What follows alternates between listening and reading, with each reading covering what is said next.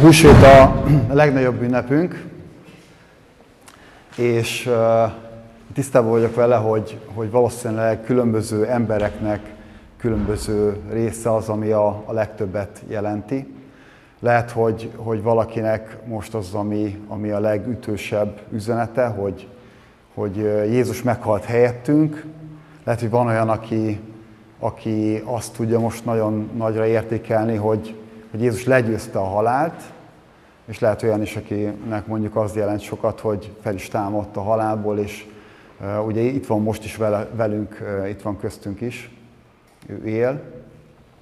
Szóval tényleg egy nagyon komplex történet, ami, ahogy majd fogjuk mindjárt látni, a húsvét története, és tényleg ilyen nagyon, nagyon mély az üzenete. Nyilván nem fogunk valószínűleg minden részletére kitérni, de azt gondoltam, hogy jó lenne felolvasni egy elég nagy részt ebből a történetből, hogy, hogy tényleg így jól lássuk, hogy mi történt ott azon a, azon a húsvéton, azon az első húsvéton, hogyha így tetszik, amikor ugye Jézus feláldoztatott, és, és meghalt helyettünk, és utána ugye feltámadt.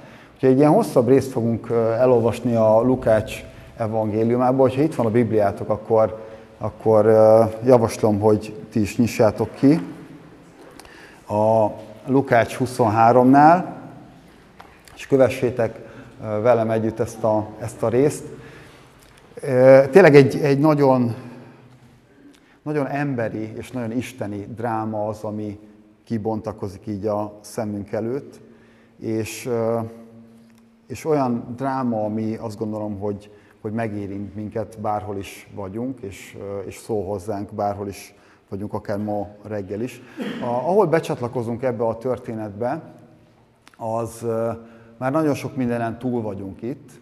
Ugye Jézus tanítványai már elhagyták őt, van, van olyan tanítvány, ugye Júdás, aki konkrétan elárulta, a legközelebbi, hozzá legközelebb álló tanítvány, mert Jézushoz legközelebb álló tanítvány Péter megtagadta, és gyakorlatilag egy ilyen rögtönítélő bíróságot hívtak össze a zsidó vallási vezetők, hogy el tudják ítélni Jézust. Itt csatlakozunk be ebbe a történetbe, a Lukács evangélium a 23. fejezet így hangzik. Ezután valamennyien elindultak, és elvitték őt Pilátushoz. Ott így kezdték vádolni. Megállapítottuk, hogy félrevezeti népünket, ellenzi, hogy adót fizessünk a császárnak, és azt állítja magáról, hogy ő a felkent király. Pilátus megkérdezte tőle, te vagy a zsidók királya? Ő pedig ezt felelte, te mondod. Pilátus erre így szólt a főpapokhoz és a sokasághoz. Semmi bűnt nem találok ebben az emberben. De azok még erősebben kiáltozták. Fellázítja a népet tanításával egész Júdeában, Galileától kezdve egészen idáig. Pilátus ezt halva megkérdezte. Galileából való ez az ember? Amikor pedig megtudta, hogy Heródes fennhatósága alá tartozik, átküldte Heródeshez, aki szintén Jeruzsálemben tartózkodott ezekben a napokban. Amikor Heródes meglátta Jézust, nagyon megörült. Már jó ideje szerette volna látni, mert hallott róla, és azt remélte, hogy valami csodát tesz majd a szeme láttára. Hosszasan kérdezgette őt, de Jézus semmit sem válaszolt neki. Ott álltak a főpapok és az írástudók is, akik hevesen vádolták. Heródes pedig katonái kíséretével együtt megvetően bánt vele, kigúnyolta, és fényes ruhába öltöztetve visszaküldte Pilátushoz. Ezen a napon Heródes és Pilátus barátságot kötöttek egymással, korábban ugyanis ellenségek voltak. Pilátus összehívta a főpapokat, a vezetőket és a népet, és így szólt hozzájuk. Ezt az embert elém hoztátok azzal, hogy a népet félrevezeti. Íme, én előttetek hallgattam ki, és semmi olyan bűnt nem találtam ebben az emberben, amivel vádoljátok. De még Heródes sem, mert visszaküldte hozzánk. Láthatjátok, hogy semmi halált érdemlő dolgot nem követett el. Megfenyítem tehát, és elbocsátom. Ünnepenként pedig szabadon kellett neki bocsátania egy foglyot. Erre valamennyien felkiáltottak, ezt öld meg, Barabást pedig bocsásd el nekünk. Ez az ember a városban történt lázadás és gyilkosság miatt került börtönbe. Pilátus ismét szólt hozzájuk, mert szerette volna szabadon bocsátani Jézust. De ezek kiáltoztak. Feszítsd meg! Feszítsd meg őt! Ő azonban harmadszor is így szólt hozzájuk, de hát mi rosszat tett ez az ember? Nem találtam benne semmiféle halált érdemlő bűn. Megfenyítem tehát, és elbocsátom. De azok hangos kiáltásokkal sürgették és követelték, hogy feszítsék meg, és kiáltozásuk győzött. Pilátus ekkor úgy döntött, hogy legyen meg, amit kívánnak. Szabadon bocsátotta azt, akit kértek, aki lázadás és gyilkosság miatt volt börtönben. Jézus pedig kiszolgáltatta akaratuknak. Amikor elvezették őt, megragadtak egy bizonyos Cirinei Simont, aki a mezőről jött, és rátették a keresztet, hogy vigye Jézus után. Követte őt a nép és az asszonyok nagy sokasága, akik jajgattak és siratták őt. Jézus pedig feléjük fordulva ezt mondta nekik. Jeruzsálem leányai, ne engem sirassatok, hanem magatokat és gyermekeiteket sirassátok, mert íme jönnek majd napok, amikor ezt mondják. Boldogok a meddők, az anyaméhek, amelyek nem szültek, és az emlők, amelyek nem szoptattak. Akkor majd kiáltani kezdik a hegyeknek, essetek ránk, és a halmoknak, borítsatok el minket, mert ha a zöldelő fával ezt teszik, mi történik a szárazzal? Két gonosztevőt is vittek, hogy vele együtt végezzék ki őket. Amikor arra a helyre értek, amelyet koponya helynek hívnak, keresztre feszítették őt és a gonosztevőket, az egyiket a jobb, a másikat a bal keze felől. Jézus pedig így könyörgött. Atyám, bocsáss meg nekik, mert nem tudják, mit cselekszenek. Azután sorsvetéssel megosztoztak ruháin. A nép ott állt és nézte, a főemberek pedig velük együtt így csúfolódtak. Másokat megmentett, mentse meg magát. Ha ő a Krisztus, az Isten választotja, kigunyolták a katonák is, oda mentek hozzá, ecetet vittek neki, és így szóltak. Ha te vagy a zsidók királya, menj meg magadat! Felirat is volt a feje fölött, görög, latin és héber betűkkel írva, ez a zsidók királya. A megfeszített gonosztevők közül az egyik így káromolta őt. Nem te vagy a Krisztus, menj meg magadat és minket is. De a másik megrótta, ezt mondva neki. Nem féled az Istent? Hiszen te is ugyanazon ítélet alatt vagy. Mi ugyan jogosan, mert tetteink méltó büntetését kapjuk, de ő semmi rosszat sem követett el. Majd így szólt. Jézus, emlékezzel meg rólam, amikor eljössz a te királyságodba. Jézus így felelt neki. Bizony, mondom neked, ma velem leszel a paradicsomban. 12 órától 3 óráig sötétség lett az egész földön. A nap elhomályosodott, a templom kárpitja pedig középen ketté hasadt. Ekkor Jézus hangosan felkiáltott, Atyám, a te kezedbe teszem le az én lelkemet. És ezt mondva meghalt.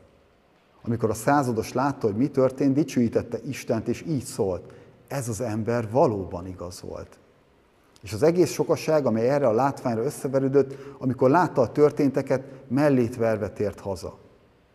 Jézus ismerősei pedig mindjárt, és az őt Galileától fogva követő asszonyok távolabb állva szemlélték mindezt. Volt egy József nevű ember Arimátiából, a júdeaiak városából, a nagy tanács tagja, derék és igaz férfiú, aki nem értett egyet a többiek döntésével és eljárásával, mert várta Isten országát. Ő elment Pilátushoz, és elkérte Jézus testét. Azután levette, gyolcsba göngyölte, és elhelyezte egy sziklába vágott sírboltban, amelyben még soha senki sem feküdt. Az ünnepi előkészület napja volt, és hamarosan kezdődött a szombat. Elkísérték őt az asszonyok, akik együtt jöttek Jézussal Galileából, és megnézték a sírboltot, meg azt is, hogy hogyan helyezték el Jézus testét. Azután visszatértek, illatszereket és drága keneteket készítettek. Szombaton azonban pihentek a parancsolat szerint.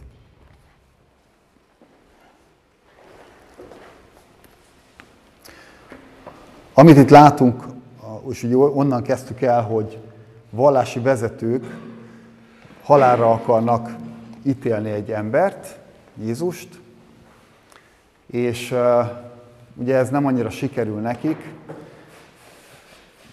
próbálják ugye elítélni, de nem nagyon találnak tanúkat, ez egy korábbi történet, ugye ezelőtti történet, nem nagyon találnak megegyező tanúbizonságot, uh, szóval elég, elég problémás, az, problémás az eset, valamilyen nem, nem ítélik előtt. Furcsa lehet, nem tudom, hogy milyen háttérből jössz, de mondjuk én olyan háttérből jövök, ahol mondjuk az emberek nem nagyon lepődnének meg, hogy a papok, hogy a vallási vezetők egy ilyen, egy ilyen módon, irigy módon próbálnak elítélni igazságtalanul egy embert. Hát erre számítottunk talán, de ők úgy tűnik, hogy nem tudják ezt az ítéletet végrehajtani, amit mondjuk nem annyira értünk talán, mert ugye később látjuk az abcselben, hogy nem gond nekik valakit megkövezni egy István nevű tanítványt, nem, nem volt probléma elintézni. És itt van Jézus, aki, akit mégsem tudják elítélni. Viszik tovább Pilátushoz. És egy gyakorlatilag egy hosszú folyamatot látunk, ami olyan, mint egy ilyen bírósági tárgyalás, Igazából egy elég fullos bírósági tárgyalás, elkezdve onnan, hogy ugye jönnek a vádlók, mondjuk védőügyvédet nem annyira látunk, de bevádolják ezt az embert, végigmegy az, az egész tárgyalás egészen, ugye az ítélethozatalig, sőt, még látjuk azt, hogy, hogy hogyan hajtják végre ezt az ítéletet, és hogyan végzik ki ezt, a, ezt az embert. Egy valami teljesen világos az egész folyamatban, hogy, hogy Jézus ártatlan. Egy valami teljesen világos, ahogy így megyünk végig ezen az egész folyamaton, hogy, nem, tudnak, nem, nem, nem tudnak felhozni olyan dolgot, ami, amit be tudnának bizonyítani. És ez a bíró, ez egyébként korrupt Pilátus, azt mondja, hogy hát nem, nem találok benne semmi elítélni valót. Pilátus nem, Pilátusnak nem volt probléma megölni zsidókat, akár el, elítélni zsidókat, ugye ezt tudjuk a történelemből, más evangéliumból is, nem volt neki probléma. Most mégis itt van ez a zsidó ember, és Pilátus azt mondja rá, hogy, hogy hát szerintem ártatlan. Semmit nem látok abból, amit mondtok ellene. És amikor meghallja, hogy hú, hát itt van Heródes, ugye az a király, aki egy ilyen negyedes fejedelem, aki azért az ország részért felelős volt, hát akkor, akkor átküldi hozzá. Hát, hogyha majd ő valamit csinál ebben az ügyben.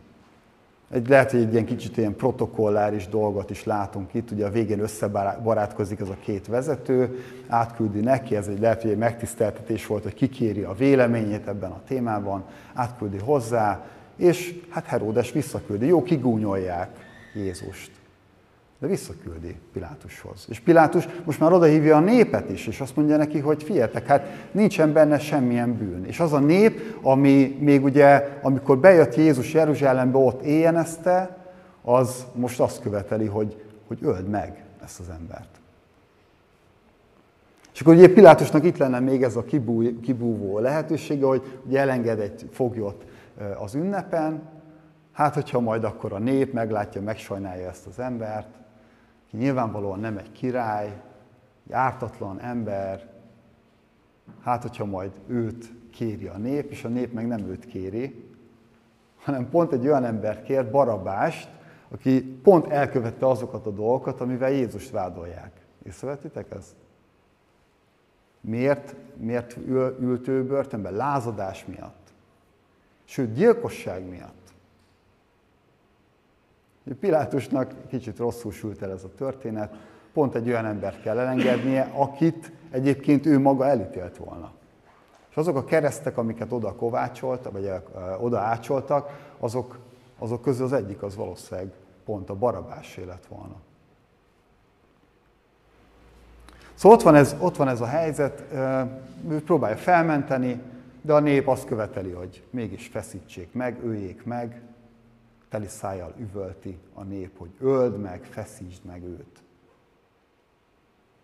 Szóval itt van ez az egész helyzet, és, és így azt látjuk, hogy, hogy így egyrészt nagyon igazságtalan, nem? Tehát, így, hogy itt van, egy, itt van egy ártatlan ember, akire, akire nem lehet rábizonyítani a dolgokat. És a végén, végén valahogy ez a, ez a rendszer, ami ott van, valahogy nem jól működik. Mert valahol mégis az van a végén, hogy akár, akármennyire is ártatlan volt ez az ember, a végén mégiscsak elítélik. És kicsit tanástalanul állunk, hogy ez most, ez most hogy van így. Hogy ez, ez hogyan lehetséges. Minden egyes ember ebben a történetben, hogyha megfigyelitek, nyilvánvaló, hogy próbálja átdobni a felelősséget valaki másra, nem? Itt vannak a zsidó vezetők, tudjuk korábbi történetben, hogy féltek a néptől. Ott van az ünnepi sokaság, és nagyon sokan, sokaknak tetszett az a tanítás, amit Jézus elmondott. Ott vannak a vezetők, és azt mondják, hogy na majd akkor ölje meg Pilátus. Csináljunk egy mártírt Jézusból. Róma, gonosz rómaiak, majd ők megölik. Átdobják a felelősséget a rómaiakra. Pilátus tovább dobja a felelősséget Heródesnek. De Heródes ugyanúgy nem ítéli el Jézust. És visszadobja a labdát Pilátusnak. És Pilátus tovább dobja a labdát, most már nem csak az egyházi vezetőknek, hanem tovább dobja a labdát a népnek. És a nép, ők is azt mondják, hogy öljék meg ezt az embert. De végül a római katonák lesznek azok, akik megölik. Itt vannak ezek az emberek, és mindenki gyakorlatilag azt igazolja, hogy Jézus, Jézus ártatlanul szenved. Jézus ártatlanul veszi magára a kereszt büntetését, ami a legszörnyűbb kivégzési mód volt. És senki nem vállal felelősséget ebben a történetben. De mindenki azt mondja, hogy ez az ember ártatlan. Illetve egy ember mégiscsak vállal a felelősséget ebben a történetben.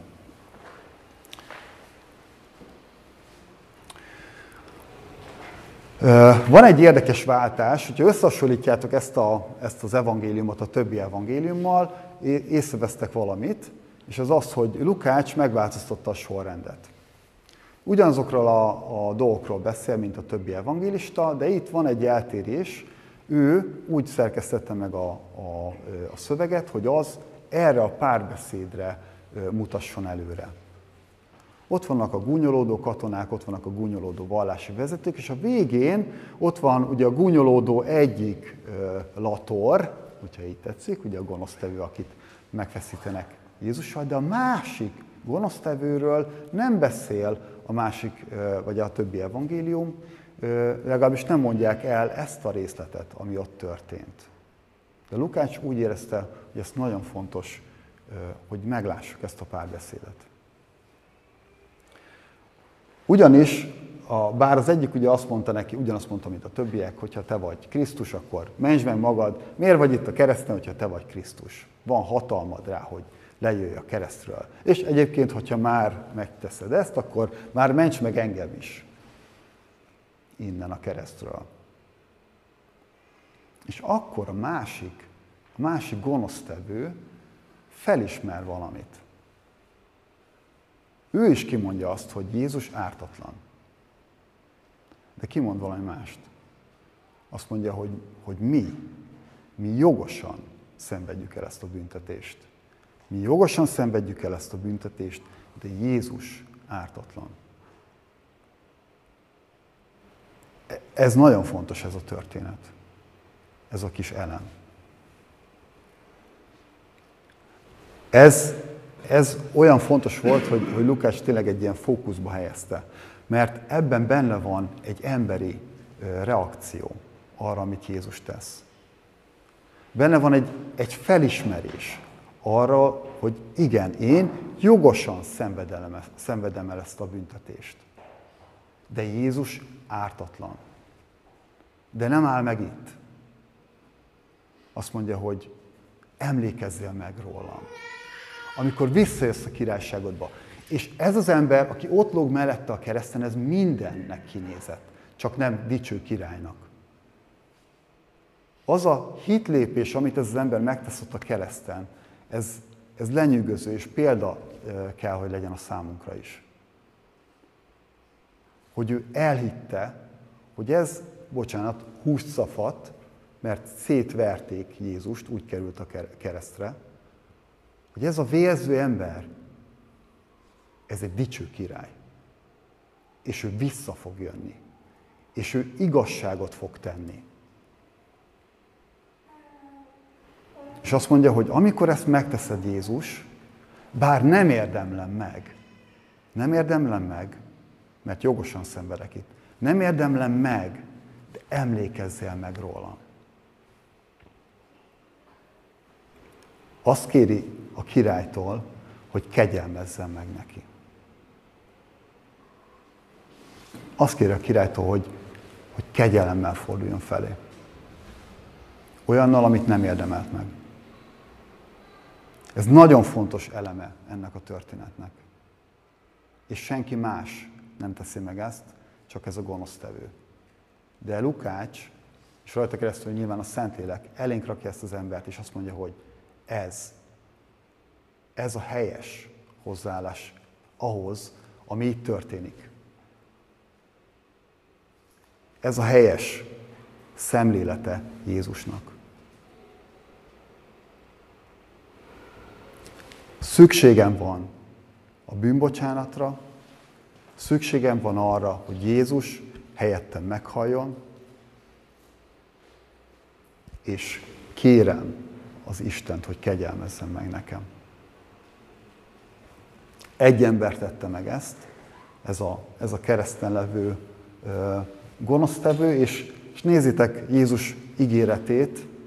Jézus azt ígéri neki, hogy Bizony, mondom neked, ez a legerősebb állítás, ez a legerősebb ígéret. Azt mondja, ez így van. Ma velem leszel a paradicsomban. Ennek az embernek, aki ezt nem érdemelte meg, abszolút. Szóval itt van ez a, itt van ez a, itt van ez a reakció, és amit látunk másrésztről, az, az az, hogy milyen az Isten. Eddig csak úgy beszéltünk Jézusról, mint egy ember, aki ártatlanul szenved, de igazán ő az Isten fia volt, ő maga volt Isten, aki helyettünk szenvedett. Ez, ez, a, ez a húsvétnak a, a felfoghatatlan igazsága, hogy, hogy az Isten, aki megformálta az embereket, ő hagyja, hogy a saját teremtményei, megöljék. Eljön a, az Isten az emberek közé, megalázza magát, és az emberek ezt kihasználják, és megölik az Istenüket. Ez, ez ami felfoghatatlan, hogy hogyan hagyja. Nem is érti senki. Ezért mondják neki, hogy ha te vagy a Krisztus, akkor gyere le a keresztről. Nem lehet az, hogy a Krisztus, az Isten küldötte, az ott legyen a kereszten. Ez elképzelhetetlen. Nem lehet, te nem lehetsz az Isten, hogyha ott vagy fönt a kereszten. De pontosan ez a húsvét üzenete, hogy az Isten elment a végsőkig. Elment a végsőkig. Ő nem csak tanítani jött, ő azért jött, hogy meghajjon helyettünk a mi bűneinkért. És itt van ez az Isten, és nézzétek meg, hogy, hogy mit csinál a kereszten. És most ne, ne, ne mondjuk azt, hogy hát igen, ő azért tudta ezt megcsinálni, mert Isten volt, mert ő tökéletesen volt Isten, és tökéletesen volt ember. És amikor ő fent szenvedett a kereszten, az ugyanolyan volt, mint hogyha neked kellene azt a kínhalált kiállnod a kereszten. Ugyanúgy szenvedett, mint bármelyikünk szenvedne a kereszten. És a kereszten mit csinál? Bűnbocsánatért imádkozik ott ütik bele a kereszten a, a szöget a kezébe, és, és azt mondja, hogy bocsáss meg nekik, mert nem tudják, hogy mit tesznek. Én, én hiszem azt, hogy, hogy a római százados, aki látta ezt, látta ezeket a részleteket, ő nem látott még embert így viselkedni a kereszten. Sok mindent látott már, biztos, hogy nem mondtak szép szavakat azok a, a a bűnözők, akiket kivégeztek. Tudti biztos, hogy senki nem imádkozott azért, hogy Isten bocsásson meg azért, amit tesznek vele. És itt van Isten, aki, aki bűnbocsánatért könyörög. ez, ezekre az emberekre. És itt, itt van Isten, aki, aki szól ennek az embernek. És azt mondja, hogy, hogy ma velem leszel a paradicsomban. Ez, ez a nagy iróniája ennek a történetnek szerintem, hogy, hogy itt vannak ezek az emberek, a vallási vezetők, akik azt mondják, hogy hát ments meg magad. Hát másokat megmentett, most nem tudja saját magát megmenteni. És azt látják, hogy ott van valaki felszegezve erre a fára, és nem veszik észre, hogy ő most is ezt csinálja. Most is még ezzel van elfoglalva, hogy megmenti ezt az embert, és feloldozást ad neki.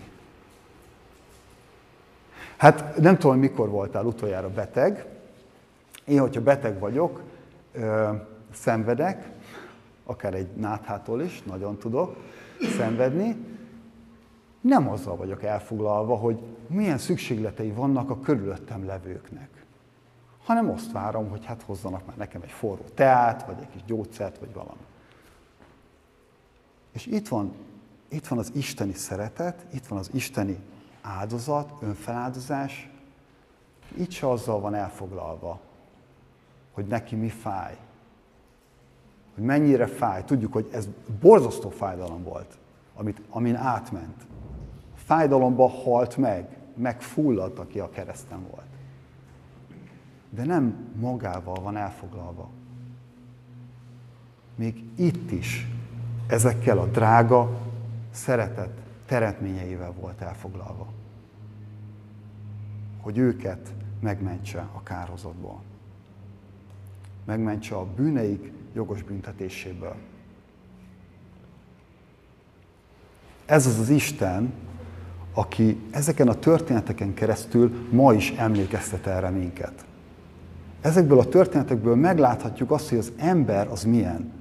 És látjuk, hogy vastagon benne van az összes ember, teljesen világos ebből a sztoriból. Vallási vezetőktől, rómaiakon keresztül, királyokon keresztül, végig a közemberekig mindenki benne van vastagon.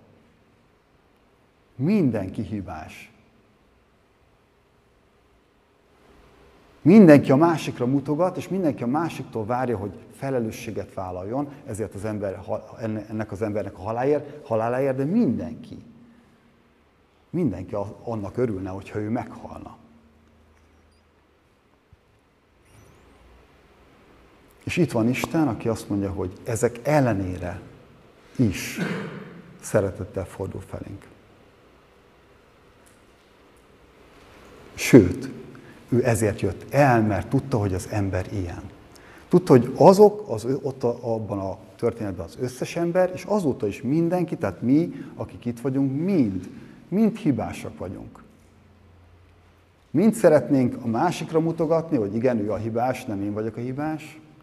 Mind szeretnénk, hogyha nem kéne felelősséget vállalni, de azt mondja, hogy mi benne vagyunk vastagon. És a mi bűneink azok, amiért Jézusnak el kellett jönnie.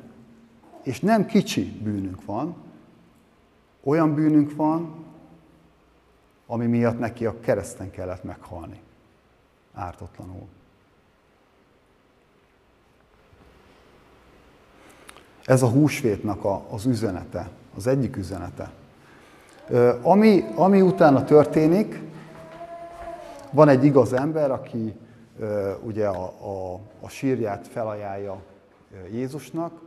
Teljesen érthetetlen egyébként, egy, az, hogy egy ilyen kősírt, ami egy, egy ilyen családi sírhely volt, hogy azt abból, hogy ezt, ezt olvassuk, hogy senki nem feküdt még, ez egy különleges dolog volt. A sírokat többször használták, nem, nem csak egyszer, de ez egy, ő odaadja az ő saját sírhelyét.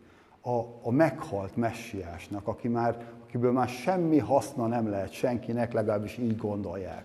A nők is ugye ott vannak, azt mondják, hogy hát meg kell néznünk, hol van a sír, hogy utána majd be tudjuk szépen ö, csomagolni, ö, tudjunk rárakni balzsamot, amit kell.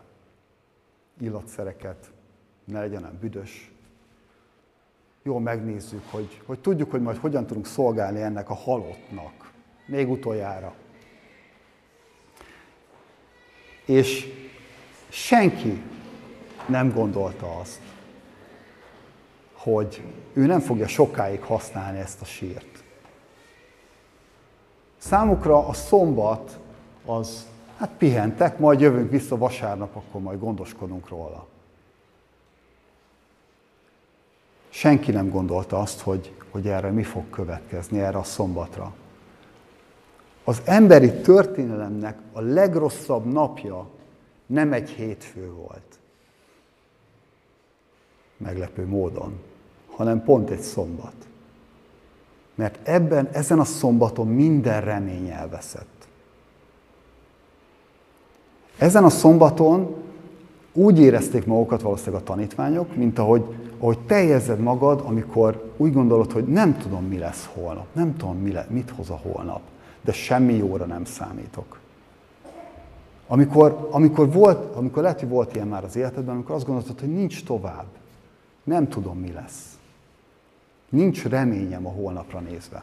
Na, ilyen volt az ő szombatjuk. Senki nem számított rá, ami vasárnap történt, és még ezt szeretném felolvasni zárásként, mert enélkül nem teljes a húsvét, ünnepség. A hét első napján pedig kora hajnalban elmentek a sírhoz, és magukkal vitték az elkészített illatszereket. A követ a sírbolt elől elhengerítve találták, és amikor bementek, nem találták az Úr Jézus testét. Amikor emiatt tanástalanul álltak, íme két férfi lépett hozzájuk fénylő ruhában. Az asszonyok megrémültek, és a földre szegezték tekintetüket, de azok így szóltak hozzájuk. Miért keresitek a holtak között az élőt? Nincsen itt, hanem feltámadt. Emlékezzetek vissza, megmondta nektek még Galileában, hogy az emberfiának bűnös emberek kezébe kell adatnia, és megfeszítetnie, de a harmadik napon fel kell támadnia.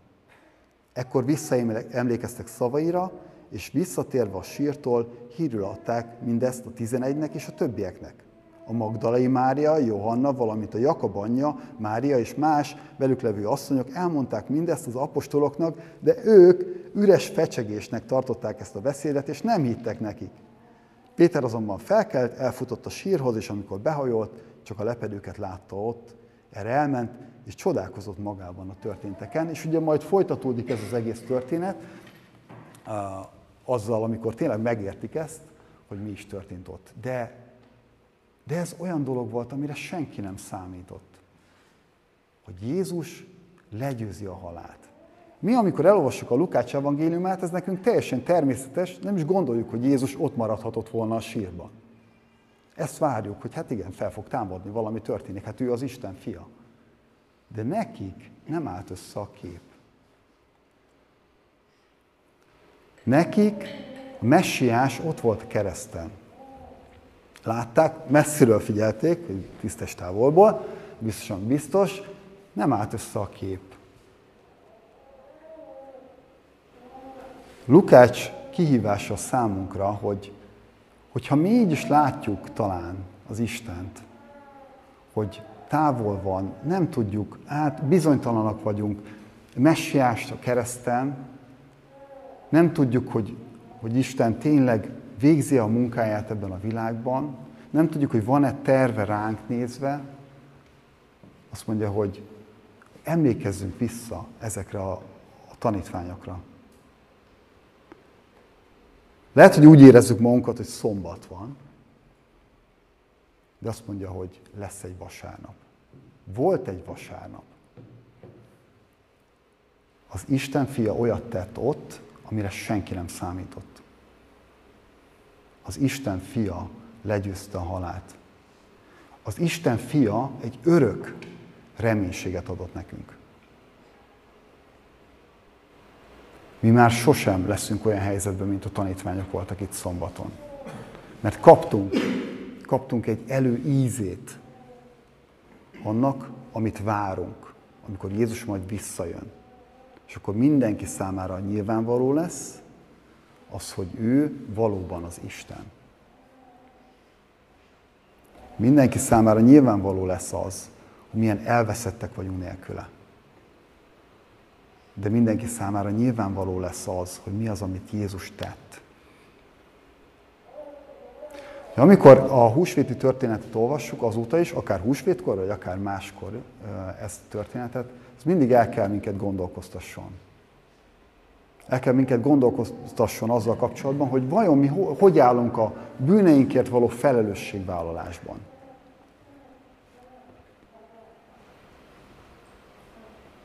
Ki fogja megfizetni a bűneinkért az árat? Jézus ma is azt mondja, én megfizettem az árat a bűneidért. Elfogadod? És tudom, hogy legtöbben olyanok vagytok itt, akik már elfogadtátok ezt, de nektek is ez egy valóság. Ma is el kell döntened, hogy másra mutogatsz, vagy vállalod a felelősséget, és utána ezt továbbadod Jézusnak. De bűnbocsánat ajándék az, az ma is a miénk. És a reménység, hogyha előre tekintünk a jövőre, akkor ma is ott van előttünk a kérdés, hogy, hogy hol vagyunk. Szombat? Szombatban érezzük magunkat? Lehet. De tudod, belekapaszkodsz abba, hogy van egy vasárnap? Belekapaszkodsz abba, hogy Jézus legyőzte a halált. Félelmetes számunkra a halál, de Jézus legyőzte a halált. És Jézus vissza fog jönni. Van néhány kérdésem, amiről majd lehet beszélgetni így az asztalok körül. Választotok majd ki belőle valamit, ami, amire szívesen választ adnátok. Ez remélem, hogy közel fog minket vinni ahhoz, hogy jobban megértsük, hogy ki hol van jelenleg.